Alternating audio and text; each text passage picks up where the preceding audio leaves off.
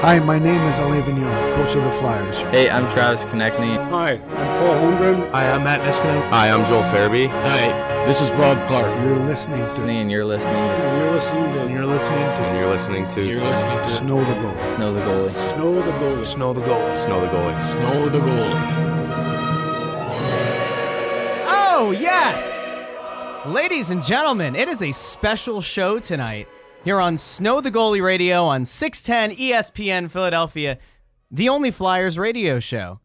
And I'm joined by the only Philadelphia Flyers analyst that you can find over on NBC Sports Philadelphia. Of course, I'm kidding, but Colby Cohen is in studio today as uh, our dear friend Anthony Sanfilippo is still down for the count after his uh, his bout with pneumonia. Ryan Lennox on the other side of the glass, fist pumping, excited as ever. Colby, thanks for uh, coming into the studio today. Yeah, I appreciate you guys uh, having me on, and uh, anytime we can talk a little bit of Flyers hockey when we got a couple days in between games, keep everybody nice and engaged about what's going on in the NHL and what's going on with the Flyers.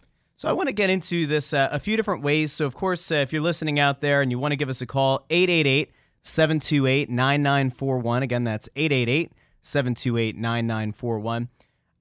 I think like one of the things we like to do on this show is kind of pull back the curtain and we like to try to get a, a, feel for the person behind the mic or usually on, on the ice. So I want to get started with a little bit about you. Uh, and then as we go through this, we'll get into the team and, and all that exciting stuff. So, local guy.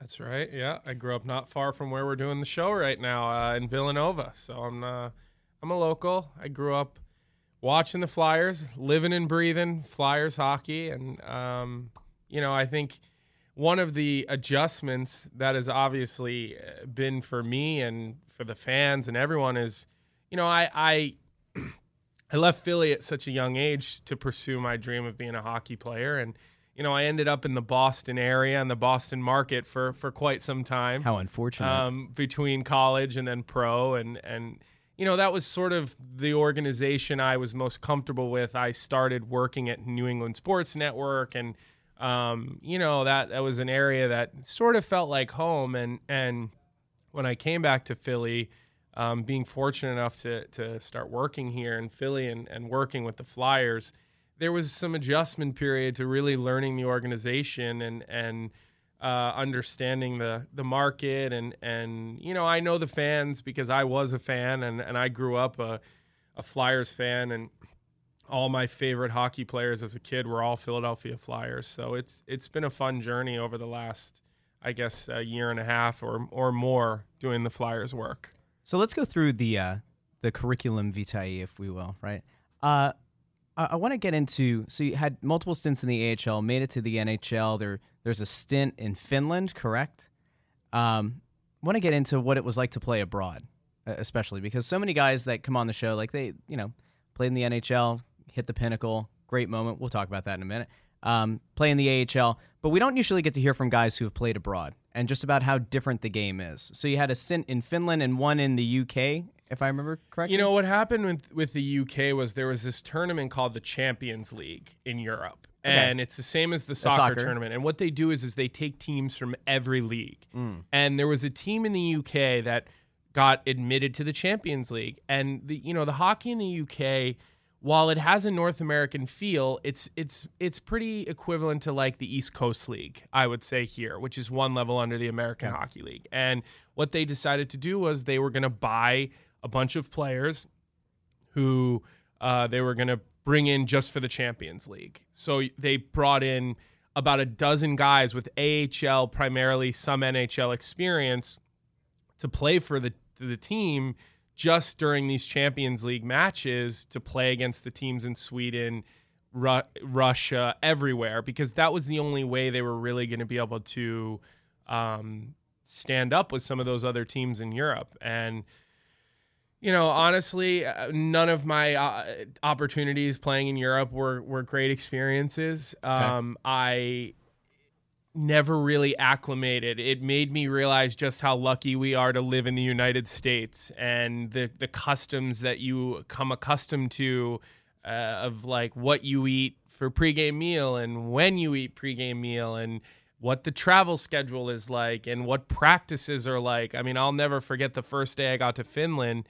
and there, you know, usually on every team there's a few high profile price tag import players, and I was one of them. Um, and Niklas Hagman, who played a long career in the NHL, was playing for the team, and you know, him and I were basically making all the money for the entire team, and all the other guys were Finnish guys making, you know, very very modest uh, amounts of money. And the first day we got there, they were like, "All right, uh, five miles, let's go!" Like everyone's putting their running sneakers on, and and I was like shocked. I mean, five miles on foot. I I don't know if I've run that ever. and so I said to the trainers, like, look, I have a history of hip surgery. I had groin surgery. So if you want me to run five miles, there won't be any ice practice for me after. So Okay. you, you're going to have to choose. They didn't like that, and Yeah, it didn't get me off to the best foot there. So they feel like you're being a little, little bit, uh, yeah, little prima donna. Absolutely. okay. Absolutely. And the coach was Russian. He spoke no English, none. Uh, only curse words Okay. were in English. Everything else was in Russian Okay. or Finnish, which is has a similar feel to it. I had a translator, um, probably a good thing. And it was, you know, it wasn't a great experience for me. And what I realized was, yeah, the money's great because they pay you very handsomely to play in some of these leagues you know, maybe look, I I did my tour of duty in the American League, a couple hundred games, whatever, maybe 300 or so games. I got called up, I don't know, maybe 15 or 20 times throughout those years to Boston, and I was always a healthy scratch. I mean, I probably spent 50 or 60 games in the press box with the Bruins. Um, sometimes I would go on a road trip with them to the West Coast as the extra guy, and I would, you know, I never played.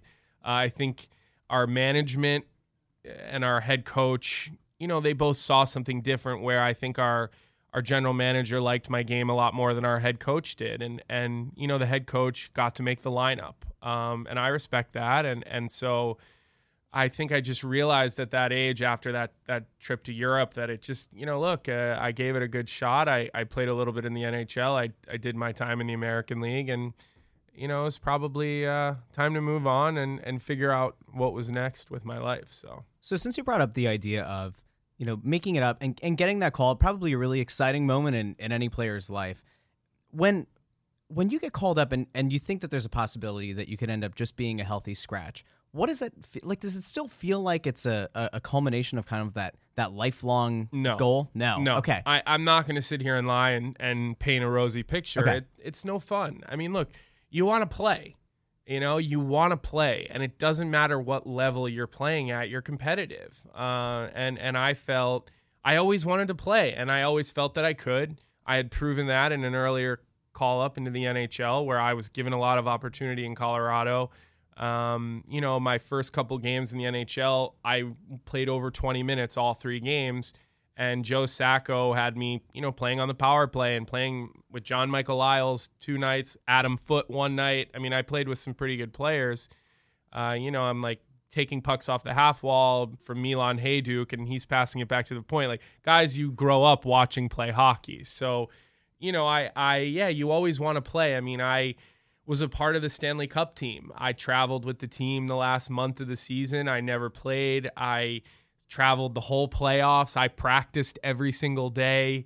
Um, you know, we had our black aces, but then we had, you know, the team has eight, eight, nine guys that are defensemen and, and maybe 13, 14 forwards in the playoffs practicing every day because, you know, Chara would take a day off or Seidenberg would take a day off and you'd just fill in or you'd kill penalties on special teams day. You know, you're, you're, that's that's your role on that team. I mean, you're the eighth or not. You're the eighth defenseman, and and that's what I was for them. So, you know, I spent two and a half months practicing, getting bag skated, getting biked, throwing up half the time because the bike rides were seriously that intense, and they were so worried about keeping you in shape if there was an issue. You know, that year we played Vancouver in the Stanley Cup Finals. By game seven of that series, they were on their 10th defenseman they actually had a guy who they had to call back from who had been dismissed from American their American League team was out. They had to bring him back. He was on vacation because they needed bodies. Like Vancouver was so depleted. Alain Vigneault was the head coach of that team. Yep. Um, so we didn't have injuries that year, and I was the eighth guy. And like I said, it was um, it was a phenomenal experience to watch and and be in practice and be in the meetings every day and see what the film was like and seeing how intense the Stanley Cup Finals, even the conference finals. I mean. I would say it got really real after we had beaten the Flyers uh, in the second round, and we got to the conference finals against Tampa Bay, and it got really real at that point where we really felt like we'd win that series. The intensity was like you can't explain it because every inch of ice was just so important. Um, even as a healthy scratch, you're sitting there watching these games, the first period from an exercise bike, and then the rest of the game. Your hair is standing up on the back of your neck every single play. You're out of your seat because it's so intense. And, you know, being in the throes of it every single day, you have to because you have to be ready because it's a long shot you'll play. But if you do play, that could be the only chance you ever get. And so you've got to remain ready. And, um, you know, we go on to win the cup, and I got a Stanley Cup ring, and I, I got a day with the cup. And, you know, I'll be honest, it never really felt right because I didn't play in the playoffs. And as a competitor, you want to play, you want to be on the ice, you want to have an impact on the game. So, you know, it's kind of a weird situation for me. So at the micro level, it's disappointing because you don't get to play. Absolutely. At the macro level, like looking back on it now, you, mentioned Zdeno Chara, who to me is like one of the more fascinating guys to to play in the league. Definitely doesn't play with a regulation stick. What is there? Well, he has a special exemption. Yeah. They have an exemption with the league for his stick and not just the height, the actual like width and girth of the stick because it's so big. really? Yeah, oh my god. I knew the length. I didn't know. Okay. Yeah, oh my god, the shaft of his of the stick is it's like I mean his hands are huge. He would swallow a regular stick with his hands. He wouldn't be able to play with it.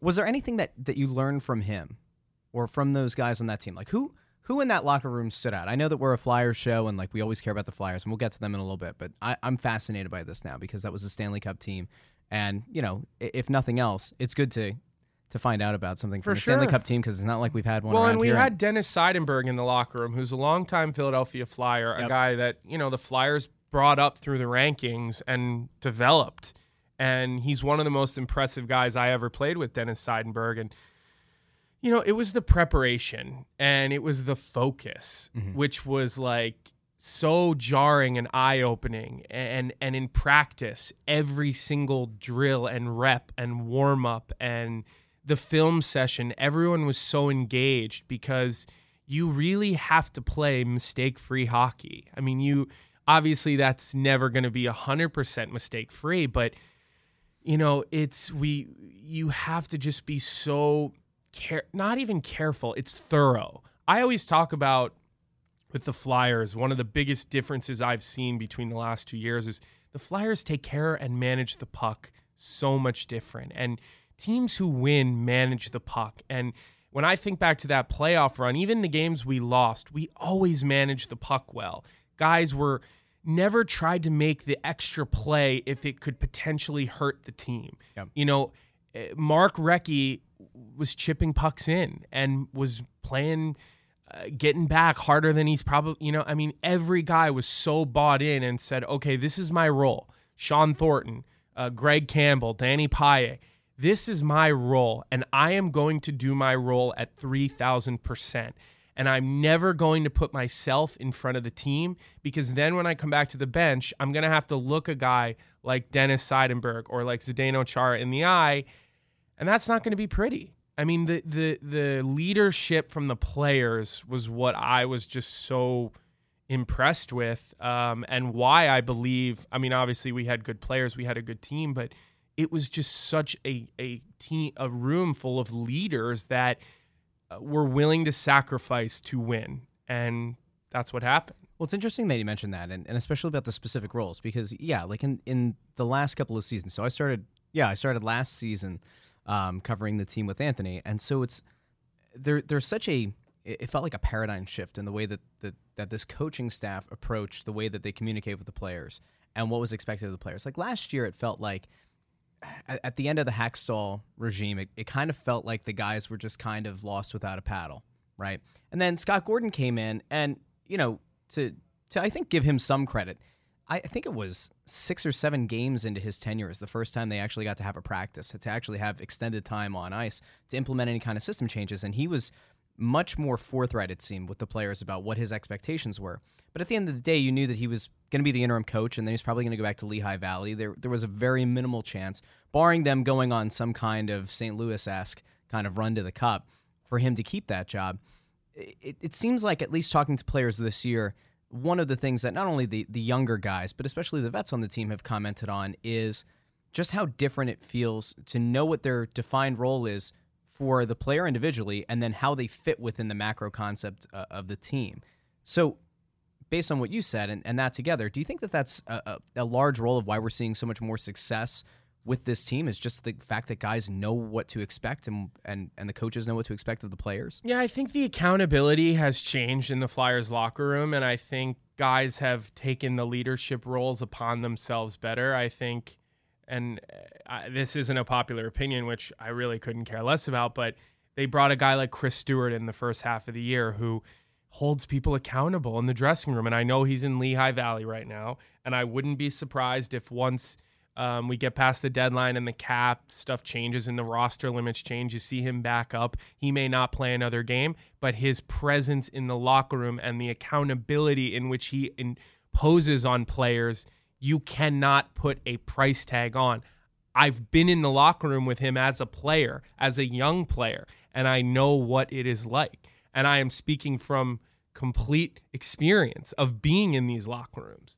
So, you know, there's a there's a major level of accountability that Alain Vigneault has put on these players, and he's done it by sort of picking out the best players. It's like you went to the schoolyard and you picked out the bu- the biggest bully and you beat him up, and then everyone went, "Whoa, I'm gonna respect this guy." Mm-hmm. He's done it with Voracek. He's done it with Reimer. He's done it with Giroux. He's done it with you know all the forwards that make all the money on this team. Sure. Um, uh, the the veteran players. I think young players. Uh, you know, you have to handle a little bit differently the way you go about um, challenging them. But I think he's realized that I'm going to challenge my older players to be what they can be. I mean, we have some, you know, this town, Philadelphia, we have some very good players on the Philadelphia Flyers. We really do. Um, there's a there's a lot of good players. There's a lot of people who will say, "Well, we don't really have a superstar here in Philadelphia." And you know, I would challenge you to look at the the guys who have the most points over the last 10 years in the NHL before you sit here and say the Flyers have never, you know, they haven't had a superstar in a long time. You know, have we had someone as dazzling and uh, and as noticeable maybe as Ovechkin or Crosby? Of course not. I mean, those guys are freaks. Yeah. But in the next crop of guys, the, the Flyers have had those types of players. So let's, I guess, pull this back a little bit more. So I, I don't know on NBC Sports Philadelphia, where you work, I think there's like a certain kind of topic that you're allowed to cover within a, a given time. Let's let's go a little bit more on the personal side of of this locker room and about some of the guys that that you know, talk to, the works. So eh, when a guy like let's say Jake Voracek, Jake is very outspoken, great quote to the media. You can definitely, I mean, the guy wears his emotions on his sleeves. Uh, I think we pointed out on an episode a while back there was a piece that Mike Sielski wrote um, where he said that you know Jake had been laughing when Alain Vigneault was was talking uh, and brought up his name and and Claude and uh, JVR among others, and that he had laughed, and that kind of came off as almost like a like a character hit piece. And I was on on the camp of I thought it was a very cowardly thing to do if you're not down there all the time, and you. So that that was its own thing. He's brought up Jake's name quite a bit this season, and JVR, and to some extent, I guess G as well with those guys and and knowing them better at, at what point do you think is there a, a, a moment where a guy like Vino has a certain amount of clout and that works X amount of times, but eventually that whole the, the concept of mentioning those guys by name ends up losing some of its its oomph. Does that happen? Like w- with these guys, with what you know, is I, I there mean, that listen, point? it happens in sports. That's why Andy Reid left Philadelphia. Andy Reid was still a great coach when he left Philadelphia, as we all know. Yeah. Um, you know, I know some people will argue that, and there's haters here for Andy Reid, but you know, all coaches' voices get tired in a dressing room. That that happens, and you know, there's a case to be made for the fact that AV has had a lot of success with teams early in his tenure with those teams.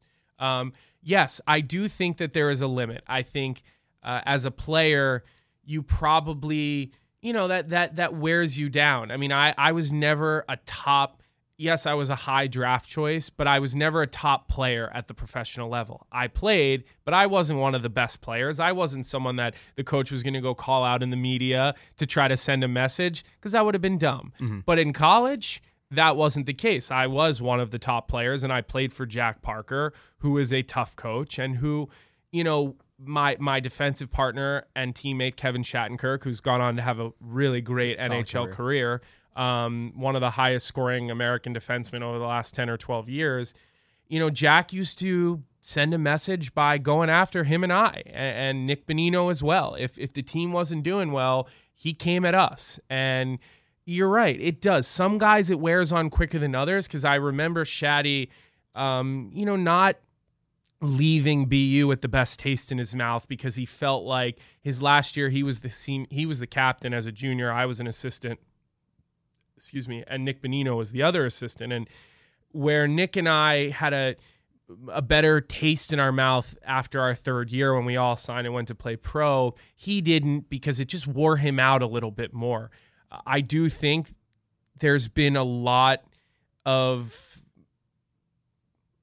distaste and put uh you know there's been a lot of picking on James Van Riemsdyk in my opinion and uh, you know, look, some coaches look at a player and he's not for them. You know, I mean, hockey is so subjective that you and I could watch the same shift and we could see something totally different because it's so fast. And when you have a certain feeling about a player and you go back and you watch the film, you're going to see what is in your mind.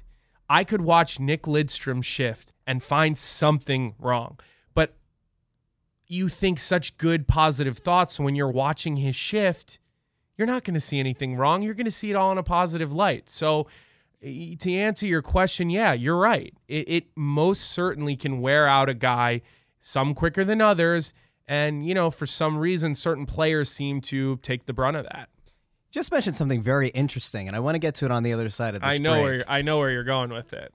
Watching the game is important. And it feels like there has been a trend, especially in the Philadelphia market, oddly enough, where people don't seem to be watching the game as much as they do spend time looking at graphs. Now, that's not to say that there isn't any purpose behind that, but I want to get into that on the other side of the break as we talk about the difference between watching the game and praying at the altar of analytics. So for right now, we'll be back on the other side. Uh, give us a call if you want, 888 728 9941. Again, that's 888 728 9941. This is Snow the Goalie on 610 ESPN Philadelphia. And we are back here on Snow the Goalie Radio here on 610 ESPN Philadelphia. I want to talk to you really quickly about our friends over at DraftKings Sportsbook. Everybody knows the DraftKings Sportsbook is a trusted leader in daily fantasy, but they've brought their expertise to legal sports betting. They're already America's top rated sportsbook. And with so much going on this week, you're definitely going to want to take advantage of the convenience to bet wherever, whenever with the DraftKings Sportsbook app.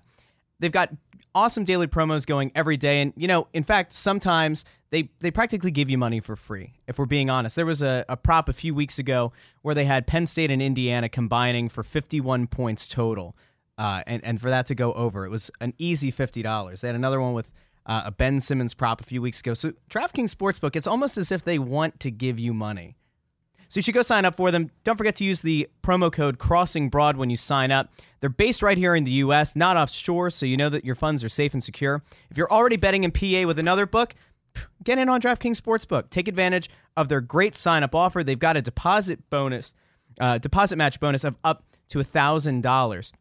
Download the top rated DraftKings Sportsbook app right now. Use the code Crossing Broad, that's one word, when you sign up. For a limited time, all new users can get a free bet just for signing up. Plus, when you make your first bet, you can get a risk free bet of up to $500. Don't forget, to sign up with promo code Crossing Broad to place your first bet, and you can get a risk-free bet of up to $500 only at DraftKings Sportsbook. Must be 21 or older. Pennsylvania only. Restrictions apply. Deposit bonus requires 25-time playthrough. Gambling problem? Call 1-800-GAMBLER. Of course, successful San Filippo is not in studio tonight, so we'll go to Twitter for him. Follow him at at and San Philly, and we'll make sure that he puts up his successful San Filippo uh, picks for the day. We also want to talk to you about our friends over at Odd Logic Brewing Company, of course, located at 500 Bristol Pike in Bristol, PA. Odd Logic Brewing Company is a great place to go. Have a great variety of beer. And then, of course, one of the nice things is they don't punch you in the face with the fact that you can go watch a game. So, you know, maybe you need to low key take somebody out on a date, go meet up with some friends. Some of them might not be a sports fan. You can still go out there. They've got plenty of flat screen TVs all around Odd Logic Brewing Company. They'll have the game on. And, uh, you know, most of the time they'll pump that audio through the uh, speakers. It's a great place to go fantastic variety. Our friend Kevin Kinkead, who's not here tonight, is a, a craft beer connoisseur. Enjoyed the beer variety when we were out at Odd Logic Brewing Company for a live show. Of course, this weekend they've got Remember the Titans on tap, 4.8% cream ale, bright and crisp with a smooth, thirst quenching finish. They've got the No Ideas original, 8.4 double IPA, Look Within, 6.2% Saison, all puns intended, an American IPA. My favorite, the Hooligan Factory, 6% brown ale. They've got a fantastic variety. Plus, you know, maybe you got a designated driver in your life who's out there. They've got cold brew coffee, nitro on tap, always a fantastic option. Plus, some handcrafted cocktails from 1675. So, Odd Logic Brewing Company, great place to go. 500 Bristol Pike, Bristol, PA. Big thank you as always to them. Check them out on Facebook. Let's go to the phones. Colby Cohen is here from uh, NBC Sports Philadelphia. We were just talking about his his career, and uh, we were starting to talk about the Flyers, but we got a call here from uh, Neil. So Neil, uh, you're on Snow the Goalie Radio. Thanks for giving us a call. All right, good. First of all, Kobe, I'm envious that uh, you get to work with Katie Emmer, uh, so I'm very em- envious of you. Um, Listen, Neil, I don't know if you noticed or not, but at the uh, the NBC corporate level, uh, Jeremy, there was a little little thing with Jeremy Roenick. Let's not put our good friend Colby Well, in a. no, uh, listen. Katie has done a wonderful job since she came here to Philadelphia. She adds a ton of hockey knowledge to our show, and you know she has she comes from Minnesota, where you know you're basically born and they give you a pair of hockey skates. So she's Yeah. been a great addition to our team. Knows the game, is a real student of the game, which I've appreciated and is constantly asking questions to Bundy, to me, to Al. She goes to every single practice. I mean, she's really immersed herself in Philadelphia Flyers current and history, which I think is really impressive. I mean, uh, I've been nothing but impressed with the work that she's done since she's been here. I will say that when she comes I'm- down, there there are some games that she's down in the locker room, and and there's like a, a, a different kind of level that she brings when she's down in that capacity. and she works her butt off. She doesn't miss practice. I mean, seriously, she has come here with a great attitude, and she's definitely improved the level of our show. So Neil, I guess you should be envious that Colby. yeah, I'm work with very envious. Yeah. But here, the question that I have, um, and I know it's a week until the trading deadline, but if I do my math correctly, Tampa has gotten Coleman, Andy Greene is going to the Islanders, Zucker's going to Pittsburgh. Now, do you think Chuck Fletcher is waiting to see what's going to happen with Nolan Patrick um, to to determine whether he's going to make a move? I don't want him to wait around for Nolan Patrick. And you know, you, you're hearing names like Joe Thornton, Jeff Carter. Um, I don't want Fletcher to sit pat because I I want them to get in. And if you get in, you never know if Carter Hart gets hot. I want them to do something before the deadline, preferably a defenseman and a second or third line center. And what about a Brenden Dillon, Joe Thornton package with San Jose? Um, what would it take to get two players like that? So it's it's one question, but it's two parted. No, I hear you. Is he going to wait on Nolan Patrick? I don't think so. I, I think at this point, you're so far away from when Nolan Patrick could realistically play because he still needs to get cleared for contact. Once a guy gets cleared for contact, you need a few weeks of practice just to make sure the contact doesn't set off any of his headache. Then he's going to have to go down to Lehigh Valley and he's going to have to play some conditioning games. And you know, we don't have that many games left on the on the NHL schedule. So by the time he's realistically in game shape and ready to play, maybe there's what 15 games left the last 15 games of an NHL season are the fastest 15 games, the most physical 15, and the most intense 15 of the entire season. So the level of play is going up. It's going to be really challenging to introduce a guy and expect him to have a real impact. Now, I'm not saying it can't happen or it won't happen. I find it to be unlikely that he ends up having any sort of impact on the team this year. Uh, I also hope that he's okay long term. If he has something going on with his head, you know, for me, like that's the most important thing because you've got to think about the rest of your life and eh, being able to be a human being before, you know, playing it this season for the Flyers. So for for the second part of your question, I would say first of all, having Jeff Carter, I do not think is coming back yeah, to let's Philadelphia. let's He's- let's kill that one off right now. he's- so there there was a uh, after the Kings came into play in Philly, that was a question that uh, uh, was brought up to a few people in the know uh, within the Kings organization um, that Anthony had gone back and forth with, and the the info that came back was this: uh, Jeff Carter will not waive his no movement clause. Uh, Jeff Carter does not want to go anywhere uh, outside of LA, so much so that he might even threaten retirement to hold that against the Kings, to hold that cap hold against them. That's how much he wants to stay in LA. Now, that said, his wife was from this area, and so the only way that it happens is if maybe Mrs. Carter decides Yeah, that, they that have a it's- that it's worth you know coming home for whatever reason. And and even then it, it is such a long shot. And by the way it's not as if at this point jeff carter is that decisive he- he's not that impact sniper that that you know he was earlier in his career. It's just not he's not that guy anymore. Agreed, but if you slot him as a third line center behind Couturier, keep Giroux on the wing, go Couturier, Hayes, and if Patrick doesn't come back, your third line center could be a Jeff Carter, a Joe Thornton. You're now you're matching up against Tampa, Washington, Pittsburgh that can go two, three deep down the middle. I think that's their biggest need is a because you keep hearing AV say we're looking at a fourth line center. I think they need a third line center to be honest with you. Well, here's a couple considerations. First of all, the salary cap. And it's not just this year. The managers have to make decisions about the salary cap at the trade deadline right now that will impact the team next year. You think about Jeff Carter's salary cap is in like the five or six range. You know, that's something they may not be able to have work on their cap for next year. So, you know, as much as we all want these things, and I'm with you, I hope that Chuck goes out and can make a deal or two, but you know, it's a lot harder than it is to make these trades in real life uh, than to do it on the video game. And and Twitter makes it seem very easy to make these trades. Blake Coleman got traded to Tampa last night. He has 21 goals this year. He's 28 or 29 years old. He's always been a solid bottom six. On a good team, he is a bottom six player. On the Flyers, he's on the third line probably. They gave up a first round pick. They gave up one of their best prospects in Nolan Foote, who will be an NHL player. He's the son of Adam Foote, uh, former defenseman, obviously Hall of Famer. And you know, you you start seeing what the price tag for this kind of thing is, and then you think about the cap implications. The Flyers have had cap issues all year. They are very much up against the cap, so they're gonna have to move players out if they want to bring other players back in. And again, you've got to think about next year and the year after. It's not just what can they do right now? and that's now. part of the problem too is yeah like carter's cap hits just 5.3 okay. Uh, Which for, is for- for, the next and for for two seasons beyond this one as well. So that's that's where you start getting yourself into. Uh, you can make the case right now that there's at least one contract albatross on the team, depending on on where you sit on the the JVR hype train. That's still seven million dollars. Now he's on a great streak, but we know the kind of player that JVR is, right? Like he he's a guy who goes through the highest of highs and the lowest of lows, where there are I don't know, 10, 12 game stretches where from time to time you just kind of wonder at, at what point do, do we start to see the JVR of old. We've seen it more recently, right? Where he's a point producer and, and he kind of looks like the guy that Ron Hextall thought he was getting when he handed out $35 million in free agency.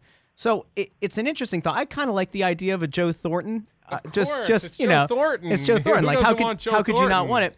But there is kind of that realism. Uh, I think that we kind of have to, you know, also keep in play here. Uh, do appreciate the call, Neil.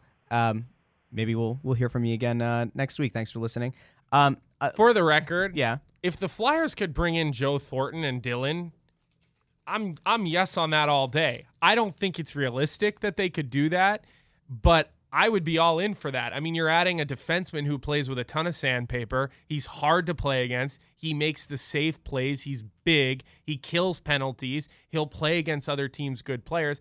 And then you add Joe Thornton, who's one of the greats of all time. I mean, of course, I would love to see that here in Philly. I just don't think it's all that realistic. So let's play that. Let's play that game for a second. You're Chuck Fletcher, and it's going to cost you a prospect with good upside. The name that that seems to bounce around a lot is Isaac Ratcliffe. I wouldn't want to part with him in in that deal necessarily, un, unless there are minimal draft implications. Fair. I, don't see how how Chuck ends up making a deal at this deadline. I think because of what you brought up with with the cap, and it's a thing that we've talked about ad nauseum at this point. It's just there is so much money tied up in four or five guys at, the at the top of the salary scale here, um, between Giroux, Voracek, Hayes, Van Riemsdyk. There, there aren't that many guys that you can clear cap space out for. The the number one guy is Shane Gostisbehere, right?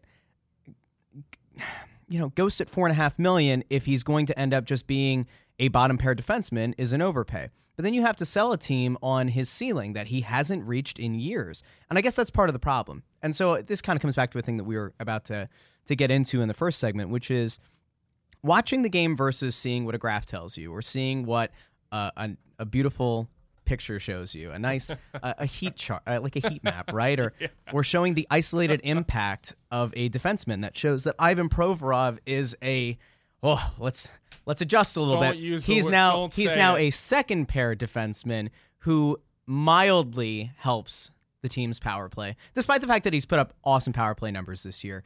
The analytics community who want to get into super micro analytics and, and numbers that look i i worry sometimes that if if you speak ill of analytics in general you're told that you're too stupid to understand it.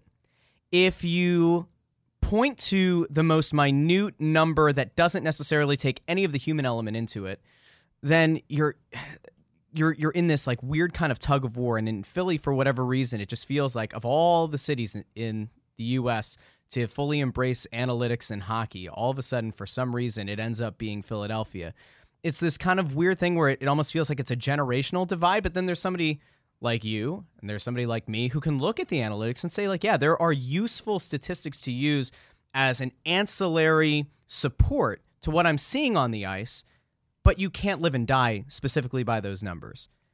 So, as a player and as somebody who knows current players, current front office members, I'd like to just get your feel, and maybe you could tell the people just how big of a role analytics plays in either as a player or from what you know of those who you talk to in the game now. So it's a funny topic, and I get, you know, I shake my head at a lot of what we see in the media, and I feel that what advanced stats has done has given a platform to a handful of people who have no idea of what they're actually watching. They have no ability to watch a game and evaluate, and they use statistics and numbers to make up for that. So that is what you see, and a lot of that in the media. Uh, that is what I shake my head at the most. I think analytics are a great tool for life, for sport, whatever you're using. Data is helpful. Some teams, like the Arizona Coyotes, very openly live and die by analytics. Their their general manager is a young guy. He's maybe one or two years older than me. He's like 32 years old. John Chayka. He owned an, a stat. It was called Stathletes. He started a stats company. He then got the job as the assistant GM in Arizona. He then was promoted to general manager, and he lives and dies by stats. I can tell you 90% of the NHL does not live and die by advanced statistics. They use it as a tool and a very helpful tool. They are all building their departments. Some of them are still figuring out what numbers they like and what they don't like. And I do have a few friends that are man- high level management in hockey. And what they have told me is, is that we like analytics as a supplement, it is a piece of the pie. And when we're thinking about a trade or we're wondering about players in other areas, or maybe one of our guys isn't performing up to what we think, or maybe we're in love with a guy and we want to double check, they'll ask, Hey, can you run some reports? Can you bring up some of these types of numbers, whatever their numbers that they like, let's say in Detroit or Buffalo? Can you show me what that looks like? I do not think, and I can tell you, I know they're not doing it in Philadelphia. They are not making lines based on analytics. They are not going to make a trade based on analytics. They have a scouting department where people use their two eyes and they scout players and then they write reports and then they have meetings. They're called scouting meetings where they sit around and they talk about players and then they might say, "We really like this kid. Let's pull up his numbers and let's see what they say."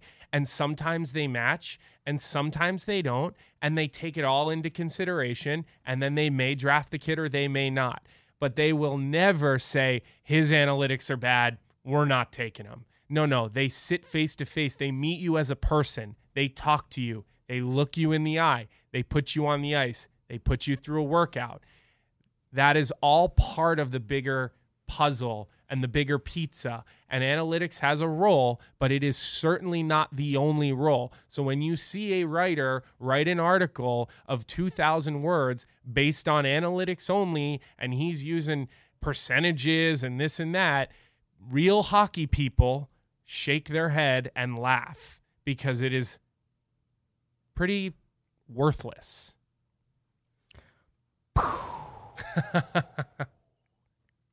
Just gonna let that sink in for a second. that might have been one of the best rants I that we, listen, that we I, have had. there's a place show. for it, but it is not the key to the castle. And if that's what you're believing by, you're being fed BS and you're being taken down a rabbit hole in which you will never actually enjoy the sport. And that's what it's supposed to be entertainment, sports, games. It's supposed to be fun. and and that I think like there the comparison that I make here, and it's it's not a perfect one, admittedly. The way that that the analytics movement has has kind of swept through Twitter is akin to like in the NBA, a lot of people talk about players and teams that are out of their market as if they are following them religiously because of like NBA League Pass. And so you have like the people that that some refer to as like the league pass watchers, where they'll say, "Well, yeah, I really like this guy. I really like Luka Doncic from the Dallas Mavericks, and boy, he's great at X, Y, and Z." And then you say, "Well, how many of the games have you actually watched?" And it's, "Well, you know, I, I catch I catch a quarter here and there, right?" You you can't understand the full nuance of a player unless you're watching the games, or unless you're happen to be following people who are who are covering practice and you're getting a more holistic view. So it's like in the same way that you get the way that the the NBA community on Twitter especially watches highlights and then somehow builds their full narrative in their minds about how good a player is or what they're good at based on watching highlights. I feel like that's what we're seeing on the hockey side with, you know, here are the numbers. And like the numbers are cool. Like there, there's no way around that. It to say that, hey, um, Robert Hagg looks like a decent third pair defenseman. By the eye test, he doesn't have an incredible ceiling, but he's at least a somewhat reliable guy. You can see that. When you watch Shane Gostisbehere play on, on the other side, uh, you see a guy who oftentimes can be caught with defensive lapses, I think high risk, high reward. high risk, high reward. is a better way to and put it for sometimes, as we've seen in previous seasons, that reward ends up paying off. But in a season like last year, for at least half the season, and this year in between, you know, injuries, you haven't seen the reward, so it's just high risk. One guy, the analytics community will say, is a garbage player. The other, they'll say, well, his underlying numbers are really a positive, and this is why you need to put him in the lineup. And to me, I sit back and say, you have to also take the human element in here. You know, there are guys like you mentioned earlier that that people roll their eyes at Chris Stewart and his and his spot on a team because he doesn't bring any real high upside and, and you you take out the human element of it. There are people that when you bring up Robert Hagg, the fact that he's actually had a solid year for this team, that he's been a very reliable third pair defenseman for this team, they say, yeah, well, it doesn't matter that he does that, and it doesn't matter that the guys like him in the locker room because they also like Andrew MacDonald, and somehow that's supposed to be just a, a catch-all kind of assessment or, or way to put down a player. When you watch a guy like Hagg and you watch a guy like Ghost, in your opinion, what do you think is um, the better way for this coaching staff to go, at least in the in the short term? Let's assume that Ghost gets back healthy. Like, what are you seeing when you watch those two play? It's hard to make an argument against Robert Hagg right now. I mean, he has played up to his role. Every player on the team has a role. It goes back to what we talked about in the first few minutes of this show of, you know, what made our team successful in 2011. Everyone knew their role. Not everyone's a scorer. Not everyone's a power play guy. You need a Robert Hagg who's going to take a puck up in the shoulder and block three of Ovechkin's one timers and not think twice about it. A guy who's going to make that safe play for you 15 or 20 times a game where he's just getting the puck out, he's eating a, eating some, you know, tough shifts in the corner and moving the puck really safe. And and you know that is his role. And so look the the defense pairs right now the way they've been going I, it's hard to think of them breaking them up. Um, it's it's a good problem to have when you have seven really capable players who who you want to have in the lineup. I mean, I think at some points uh, Phil Myers has shown a lot of upside, and there's been a lot of head scratching moments for him as well. So I, I just think that things change day to day in the NHL, and players know that. Yeah. You could be in the doghouse on a Friday and have an OT winner on Wednesday, and the world has changed. And that's why, as a player, the highs and the lows are probably never as good or as bad because it all can change. You know, James Van Riemsdyk is a great example of that. He has found himself in the doghouse many times this year, some of which I don't necessarily agree with. But all of a sudden you score a couple goals and it's crazy how quick the narrative changes. So it's in general what I will tell you and and I haven't mastered this skill yet either when you're evaluating hockey, when a scout goes to watch, you know, there's always a lot made of, of this time of year. Uh, Montreal, Arizona, St. Louis, and Chicago have scouts here. We must be in trade talks with these teams. Yep. When these scouts are at the Flyers Arena at Wells Fargo Center, you know, they're not watching the whole game. If I asked one of the Flyers scouts, John Riley or Kjell Samuelsson, you know, they do player development, they do scouting, you know, wh- what's their forecheck like? They're not going to be able to tell you after they scout a game. They are watching two players, and that's it. And they are watching them from the time they get on the bench to how do they interact with their coaches, to they get off, do they hustle when they change, do they finish their check. They're watching everything about that player. They are not even watching the game. They're just watching players because to watch a hockey game and try to tell me about every shift one player had and whether you're dogging them or whether you're loving them or whatever your analytics say, it's not possible. That's why how many times do you hear an NHL coach say, I got to watch the film? You know, they'll make some general comments, but until they go back, and they do, these staffs work hard. They're there on the days off, They're, stick around after games. Um, you know, I was reading an article today about Bruce Boudreau, who just got fired from Minnesota, and how they were never not at the rink watching film. Mm-hmm. Days off, travel days. These coaches, that's all they do is look at the film. They've got video coaches. They're, and because it is really hard in real time to have a good sense this guy was really good tonight or not. It's easy to know a guy scored two goals and had an assist and just to think he was good he might not have been good. Exactly. He might have found himself in the right spot twice. And, you know, we all celebrate that guy and talk about how good he was, but it's not necessarily the case. So, you know, eh, when you're looking at this overarching theme, it's evaluating players, talent, teams, stats, no stats it's really challenging and it's not it's not an easy thing to do and there's definitely not a perfect science. Well, it's interesting too because the concept of guys looking really good, it's having like a a solid like counting stat game, and then maybe not having as great of a game when you break the film down. Like I, I think of arguably like one of the more interesting defensive pairs this team has rolled out this year, and that's the Myers Sanheim pairing. And it's interesting to me, and it, and it was something that came up, I think, at the last home game with AV and the presser was, you know, what is it exactly that you see in those two guys that makes you still want to play them together? Because admittedly, in their first few games together, um, it, it was a little bit of a Disaster. a disaster. Yeah. But but there's something about both of those guys being big bodies and being dynamic offensive defensemen as well as also being like decently reliable in their own end that makes a, a guy with the experience and the clout that Alain Vigneault brings to the table that still makes him it, it tantalizes him enough that he doesn't give up on that, which I think is interesting and maybe is one of the things that separates him from like a Dave Hakstol or maybe a guy like Scott Gordon who's trying to coach for a job. Yeah, so I think one thing that we've all gotten away from in the hockey community, it's either you're an offensive defenseman or you're a defensive defenseman. What about the guys who are good, solid two way defensemen? Guys who get it done on both sides. They're not a power play guy necessarily, but they move the puck very well. They skate. You know, they might chip in for five goals and 10 assists a year, 15 points, but they're good defensively. They play on the penalty kill, maybe the second power play. And so you look at these two guys, and to me, they're both really good, you know, two way defensemen. And uh, I think Travis Sanheim and Shane Gostisbehere's injury situation and and his absence, his confidence, he plays a little bit different. He has a little more swag because I think he has a little more offensive freedom, which I think he's very comfortable with. With Myers, I think what has been the decision that has been made is we love his upside.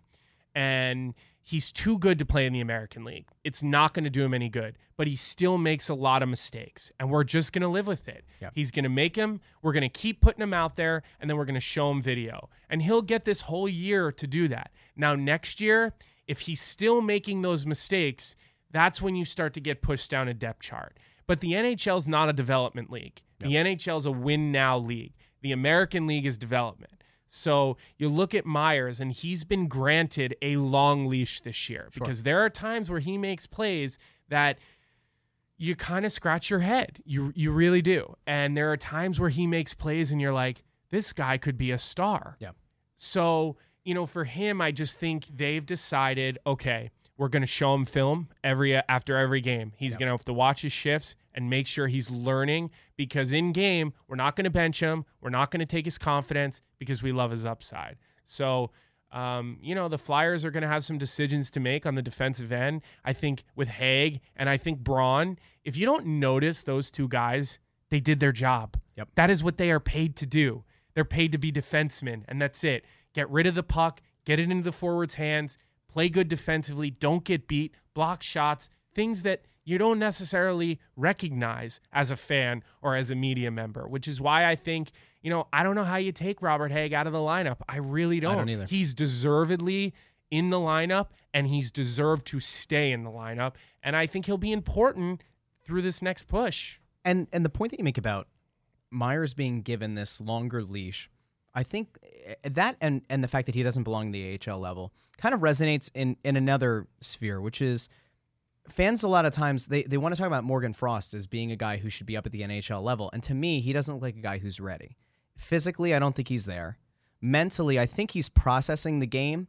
Maybe uh, there, there's almost like that disconnect, uh, almost like watching uh your your kid as they grow up. You're watching them play at a young level, then they hit middle school and their body's adjusting, and then high school the same. And it's almost like their brain and and the maturity of their their body and getting used to being taller and uh, it, it all kind of changes. With me, when I watch Morgan Frost, I see a guy who I think is seeing a lot of the passes. He's seeing a lot of the plays developing, but the body's not making the same, it isn't working at the same speed. And so if he goes down to the AHL level and he's NHL ready, as a lot of people want to say that he is, then he should go down there and go on an absolute tear. What we saw earlier in the season is he got the call up, he went down, and and that was it. I mean, it, it leveled off. It was very underwhelming.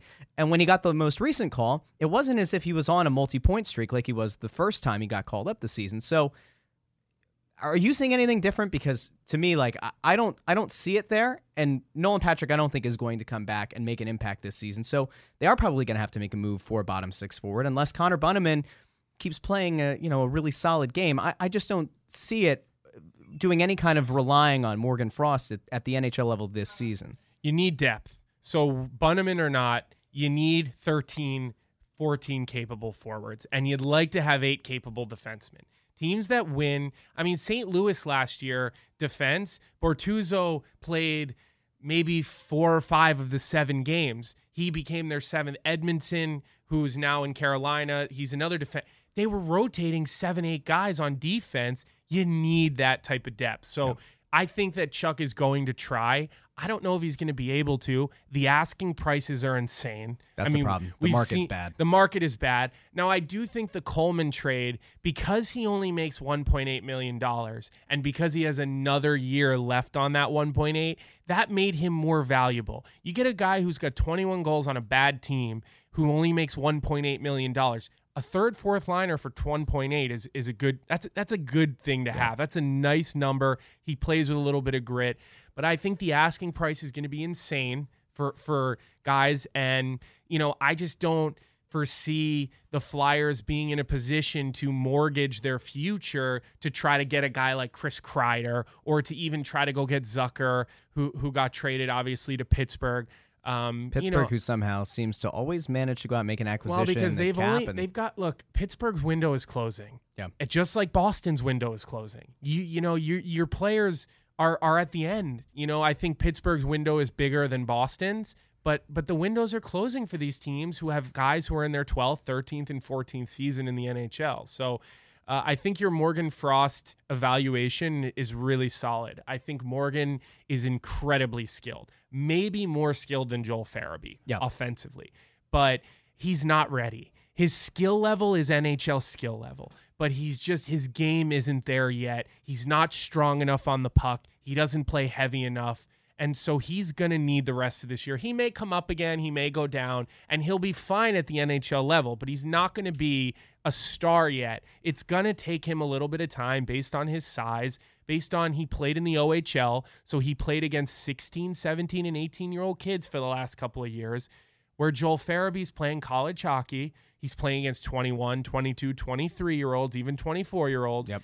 Farabee's also heavier on the puck. And Farabee has realized, okay, uh, what do I need to do to stay here for the Philadelphia Flyers? And he realized that I got to, he doesn't make high risk plays. It's not, he will make high risk plays at one point of his career. Yeah. Next year, you'll start to see it. You know, maybe the year after you'll start to see it. And and Frost just isn't there yet. His development's not there. Now his skills are insane. I mean, these two guys, the Flyers nailed these draft picks. Absolutely. The, the the scouts that were in charge of these guys and following these reports, they nailed it because these two kids are going to be cornerstones of the Flyers for a long time. Let's. Well, you know what? I wish we could. I wish we had more time. We we're up against it now. Big thank you to Colby Cohen from NBC Sports Philadelphia. Have to have you back on the show at some point. Thanks for being on. We'll be back next Monday from 5 to 6 p.m. here on 610 ESPN Philadelphia with Snow the Goalie.